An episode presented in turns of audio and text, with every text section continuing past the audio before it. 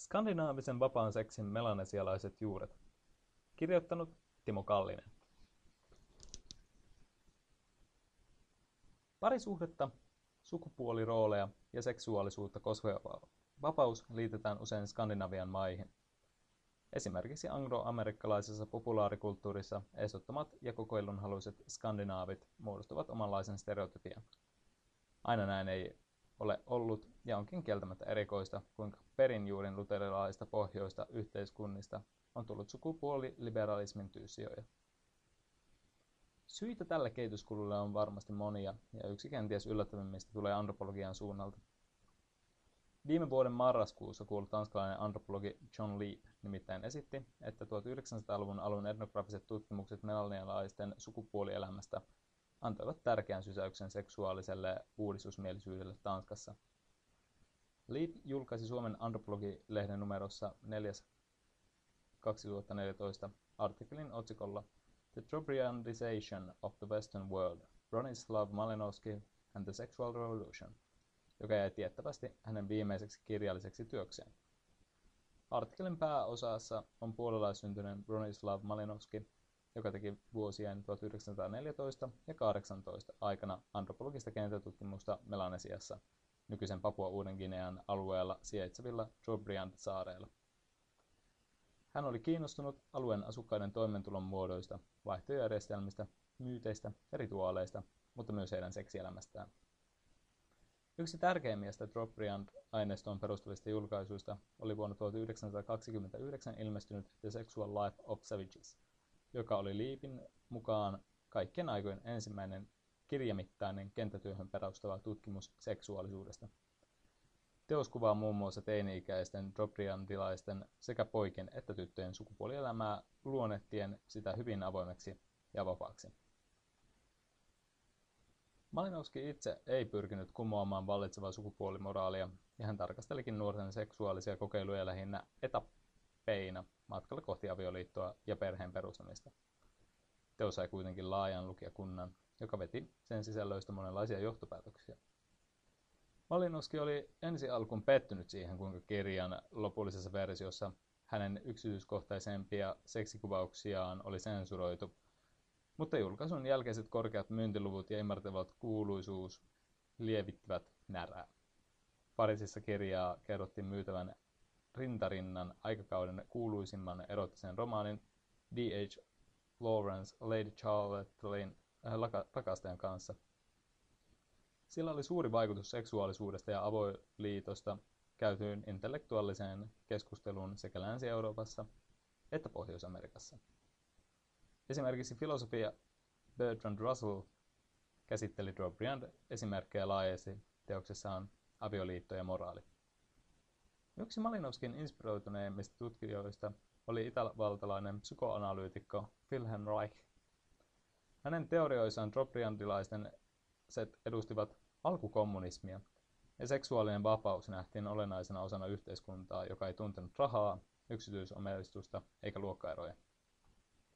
Vastaavasti modernissa lännessä tulevaisuudessa koittava poliittinen vallankumous olisi myös seksuaalinen vallankumous. Saksassa toiminut Reich pakeni vuonna 1933 valtaan nousi natseja Tanskaan, jossa hän järjesti seminaaria psykoanalyysistä ja varhaiskasvatuksesta kiinnostuneille opiskelijoille.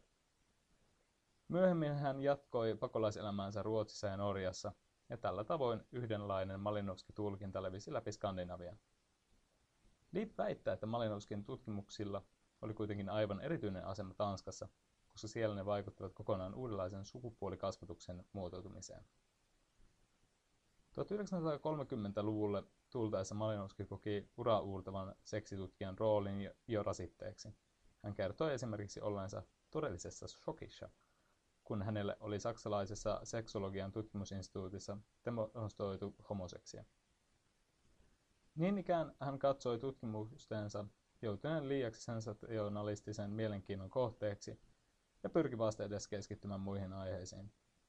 Maine vapaan seksin profeettana oli kuitenkin jo kiirinyt ympäri Euroopan, ja Malenowski saapuessa antropologiseen konferenssiin Kööpenhaminan vuonna 1938 Häntä oli odottamassa joku nuoria radikaaleja, jotka halusivat puhua seksistä. Kiusantunut Malinowski selitti heille, ettei tanskalaisten rakkauselämän solmuja voitu avata kopioimalla melanesialaisia, ja muutenkin hänestä paljon isompi huolenaihe juuri nyt oli fasismin ja kommunismin nousu. Ihailijat eivät kuitenkaan suostuneet kuuntelemaan vastalauseita, ja myös Reich uusien norjalaisten oppilaiden kanssa oli saapunut paikalle. Reichin välityksellä Malinovskin tutkimuksista innostuneet tanskalaiset tutkijat ja opiskelijat perustivat Kööpenhaminaan kokeellisten lasten tarhan, jonka tavoitteena oli vapaan kasvatuksen antaminen. Lasten tarhan ympärille pohtimaan vapaan kasvatuksen sisältöä peristettiin erillinen pedagoginen seminaari. Liipin mukaan kokonainen sukupolvi uudistusmielisiä tanskalaisia kasvattaja koulutettiin näissä seminaareissa.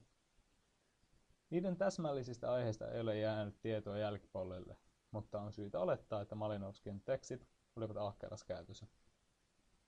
Liip kertoi esimerkiksi seminaarin perustajien myöhemmissä kirjoittamasta rakkauselämän käsikirjasta, jossa Trobridandelaisten käsitellään ihmisryhmänä, jolla on normaali seksielämä, toisin kuin moderneilla tanskalaisilla, joiden seksuaalisuus oli kapitalistisen ja autoritaalisen yhteiskunnan tukahduttamaa. Myös lasten aikainen tutustuttaminen seksuaalisuuteen liittyviin kysymyksiin nähtiin tärkeänä. Maailmansota ja saksalaismiehitys panivat pian pisteen tanskalaisradikaalien suunnitelmille. Myöskään sodasta toipuva, edelleen materiaalisesta puutteesta kärsivä yhteiskunta ei ollut otollinen uudistuksille. Deep itse kuvailee omaa elämäänsä seksuaalisesti aliravittuna nuorena miehenä. 1950-luvun Tanskassa sangen rajoitetuksi. Uusi sallivampi linja löi läpi todella 1960-luvun aikana sosiaalidemokraattijohtoisen tanskalaisen hyvinvointivaltion suojeluksessa. Valtava määrä hyvin erilaisia reformeja toteutui nopeaan tahtiin.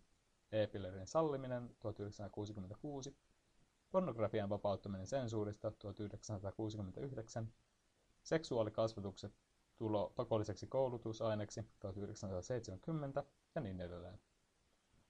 Nuoruudessaan 30-luvulla Kööpenhaminan seminaarissa oppinsa saaneet kasvatustieteilijät ja psykologit olivat nyt varttuneita ja tärkeissä asemissa, ja heillä oli vihdoin mahdollisuus toteuttaa visionsa, jonka sota oli heiltä vienyt. Aivan kuten San Franciscossa, myös Kööpenhaminassa vietettiin vuonna 1967 rakkauden kesää. Tosin sitä julistaneista tanskalaisnuorista tuskin kukaan oli kuullut Malinovskista tai Drobriandilaisista, vaikka, niin kuin Leap haluaa meille osoittaa, nämä olivat heidän uuden vapautensa alkuperäisiä esikuvia. Leapin tutkimus edustaa uudenlaista vaihtoehtoista oppihistoriaa, joka pyrkii selvittämään, kuinka antropologia on vaikuttanut yliopistojen ulkopuoliseen laajempaan yhteiskuntaan. Tällaiset yhteydet ovat usein epäsuoria, ja siten niiden havaitseminen ja ymmärtäminen edellyttää erilaisten ihmisryhmien ja paikkojen syvällistä tuntemusta. Tässä tapauksessa Melanesian ja Skandinavian. Timo Kallinen toimii yliopistolehtorina sosiaali- ja kulttuuriantropologian oppiaineessa Helsingin yliopistossa.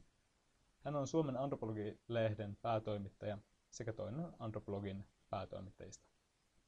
Lukijana toimi Veikko Lindholm.